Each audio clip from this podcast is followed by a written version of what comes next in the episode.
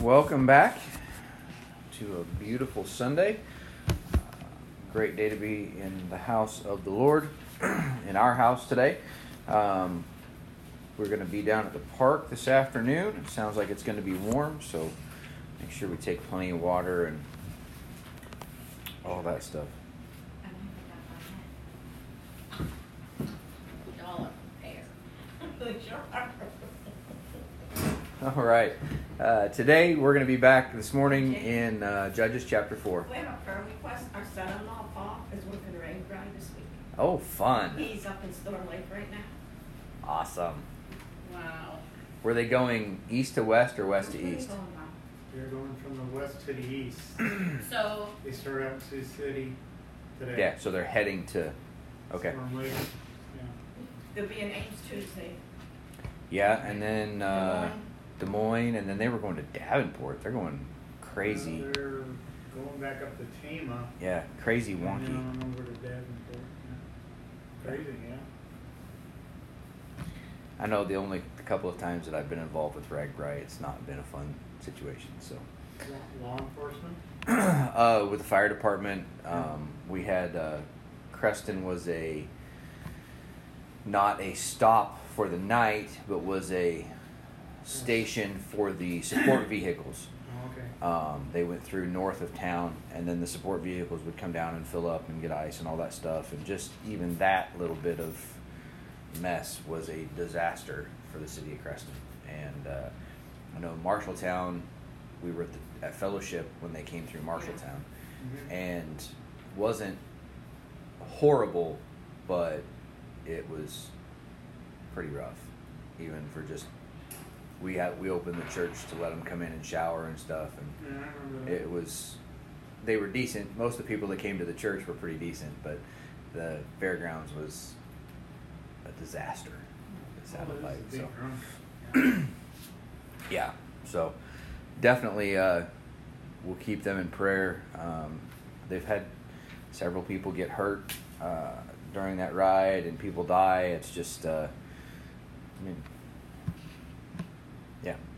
you're not in shape to do it I don't know why you try to do it but Paul said it would be decent if they didn't drink. Oh yeah, if they didn't, if they He just said it would just be enjoyable. biked, it would be a great ride. But instead, they party and are stupid, and it just causes all kinds of problems. in the United States. Yeah.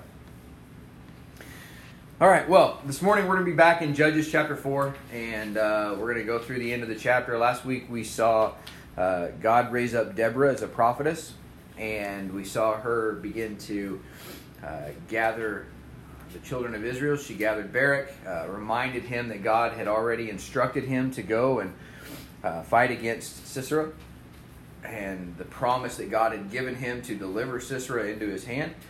And uh, we saw Barak's answer to that, and it was um, it was a little concerning.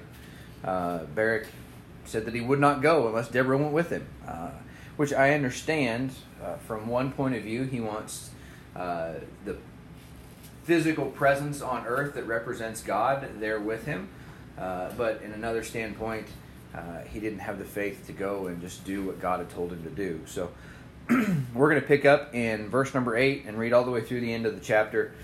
Uh, so it's a little bit of a long read, but it all is important today. So, uh, Judges chapter 4 and verse number 8, the Bible says, And Barak said unto her, If thou wilt go with me, then I will go. But if thou wilt not go with me, then I will not go. And she said, I will surely go with thee, notwithstanding the journey that thou takest shall not be for thine honor. For the Lord shall sell Sisera into the hand of a woman. And Deborah arose and went with Barak to Kadesh. And Barak called Zebulun and Naphtali to Kadesh. And he went up with ten thousand men at his feet. And Deborah went up with him.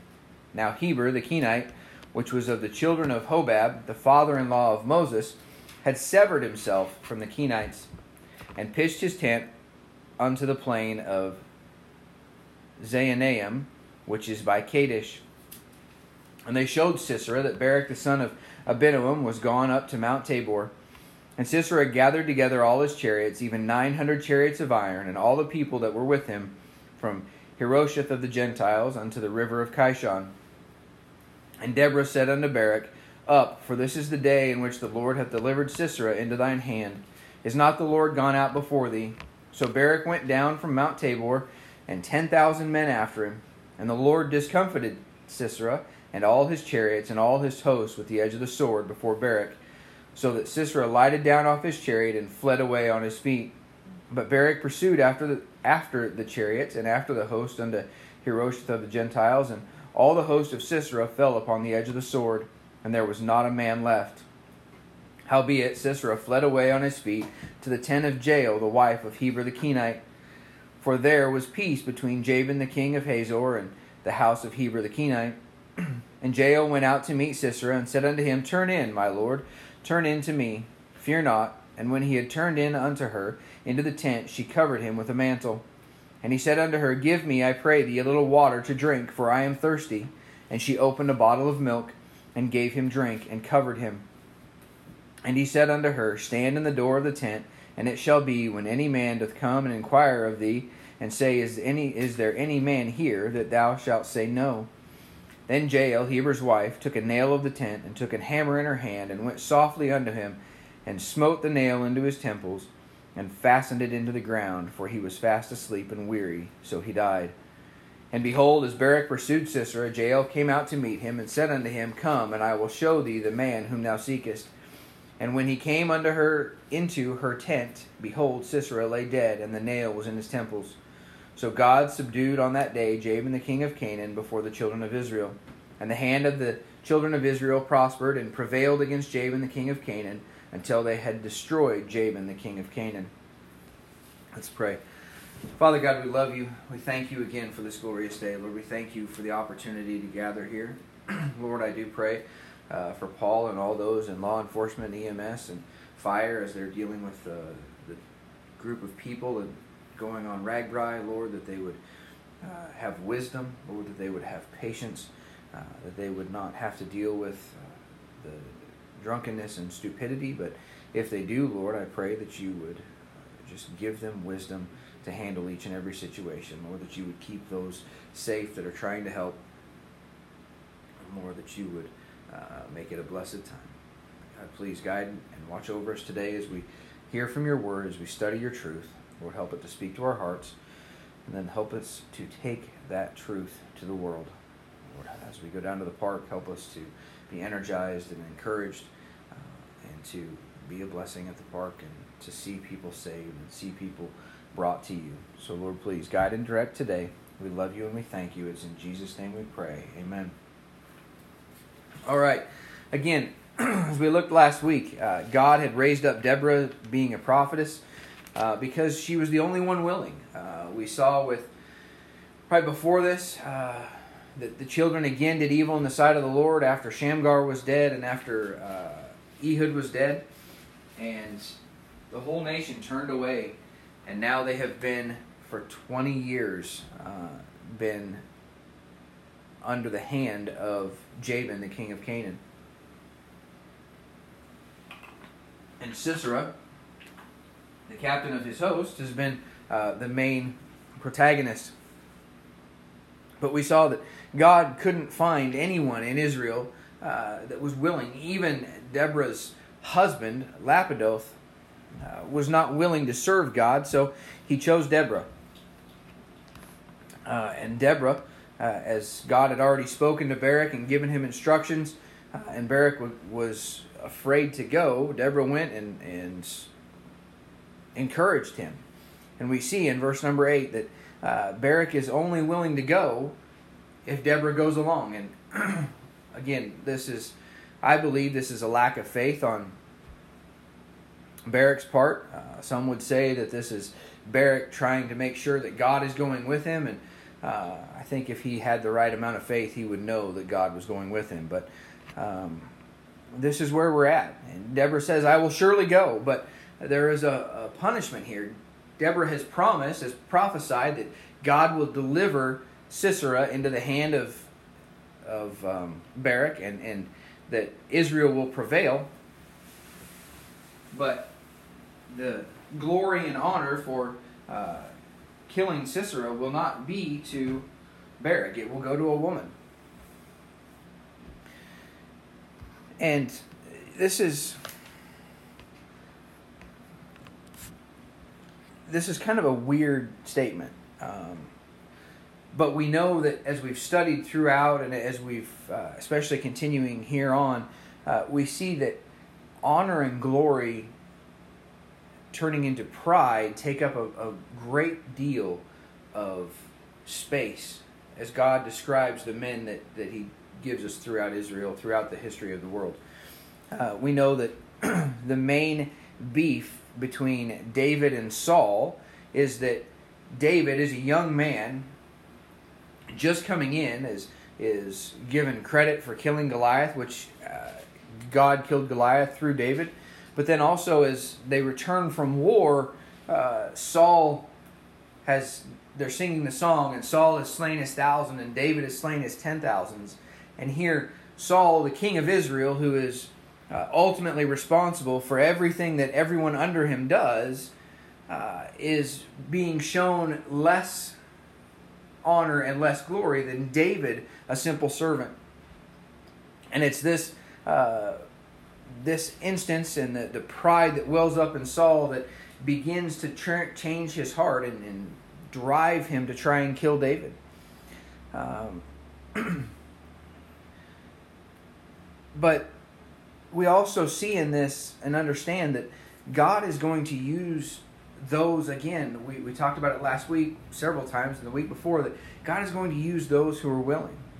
We know that through this basic statement that the Lord is going to deliver Sisera into the hand of a woman, we can discern a few things. One, uh, there are no women in the Jewish army. They were not allowed.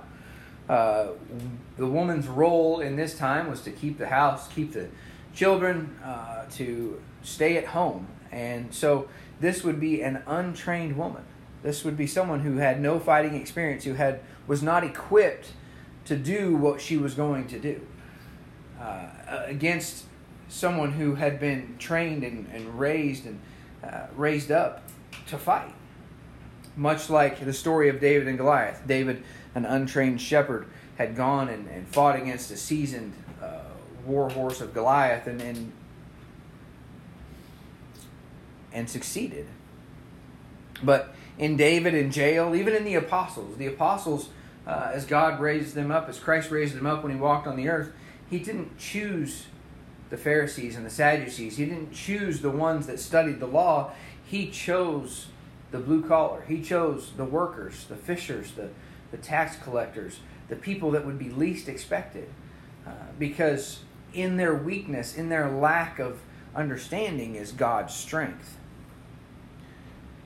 None of these were trained for the task that they were accomplished, yet because of their willing hearts, God used them mightily.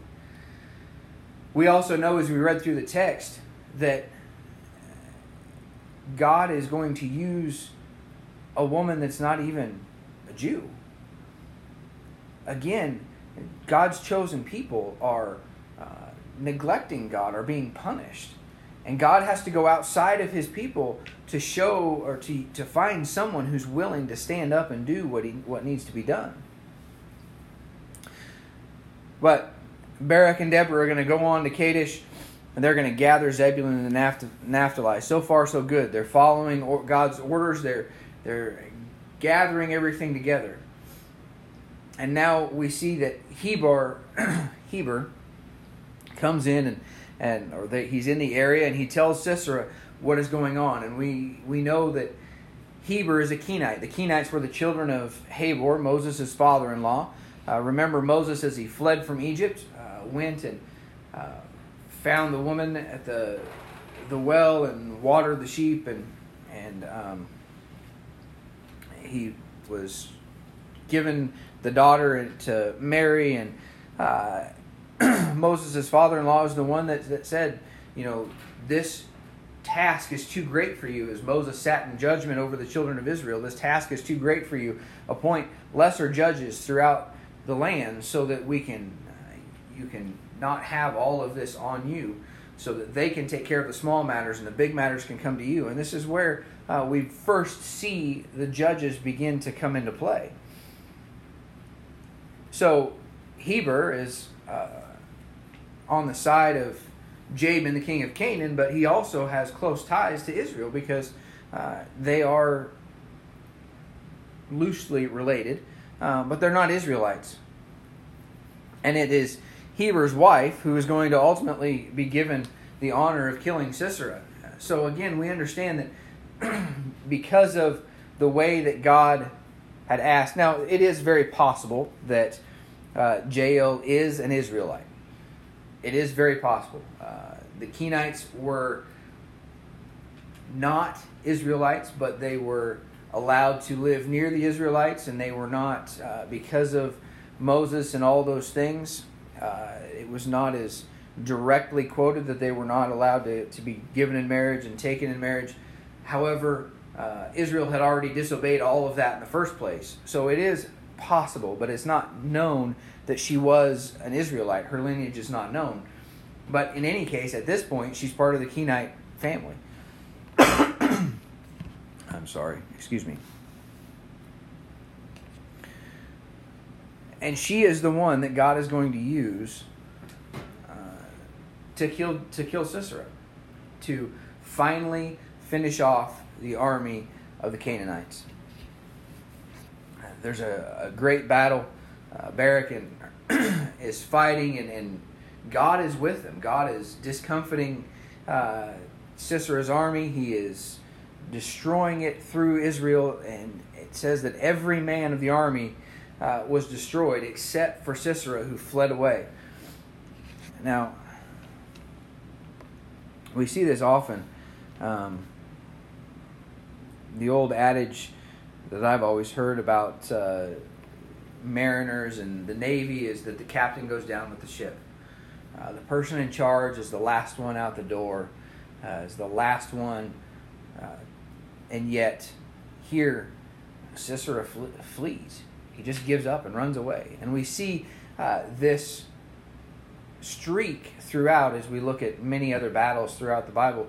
Uh, you see that the kings uh, when they see that things are not going well, they turn and run, and they, understanding that they want to have can, to to keep the lineage going. They want to keep the kingdom going, but here Sisera just gives up and he runs away. He flees on foot. He doesn't even take his chariot, and he goes and he, he runs into the the tent or runs into Jael, the tent who's in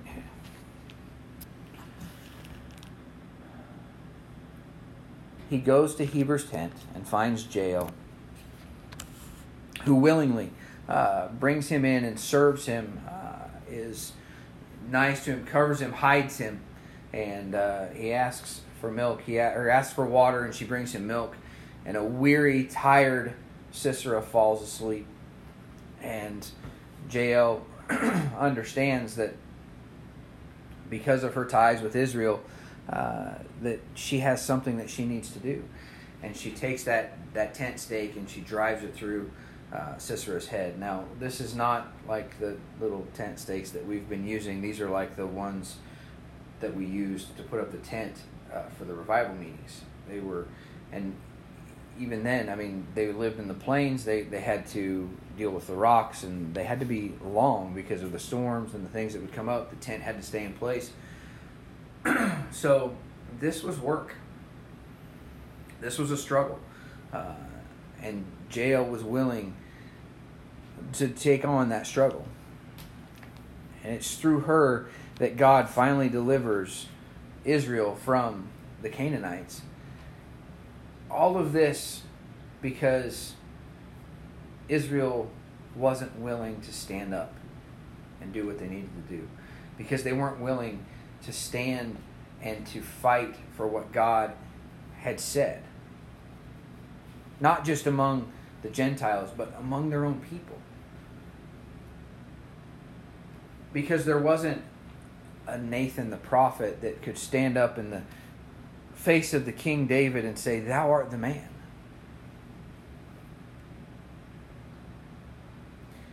How much today have we lost because we are not willing to stand up and say, no, this is wrong.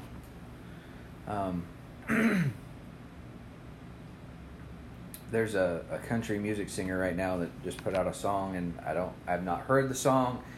Uh, I know what the song is called, and uh, he is facing some extreme backlash from the far left because this song is racist and all these things, and and uh, he's standing up and defending himself and saying, "No, this is not racist. This is the way our country used to be."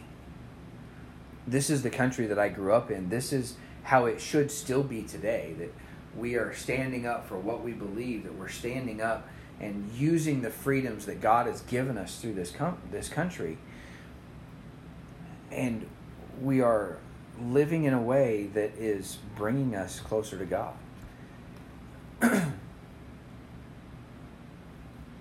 As we started this morning, we were talking about RAGBRAI and just it just brings back so many memories of dealing with all the the stupidity. Um, something that should be so simple and pure has been corrupted uh, and is just evil and wicked. But I guarantee there are Christians that are riding in that race that are not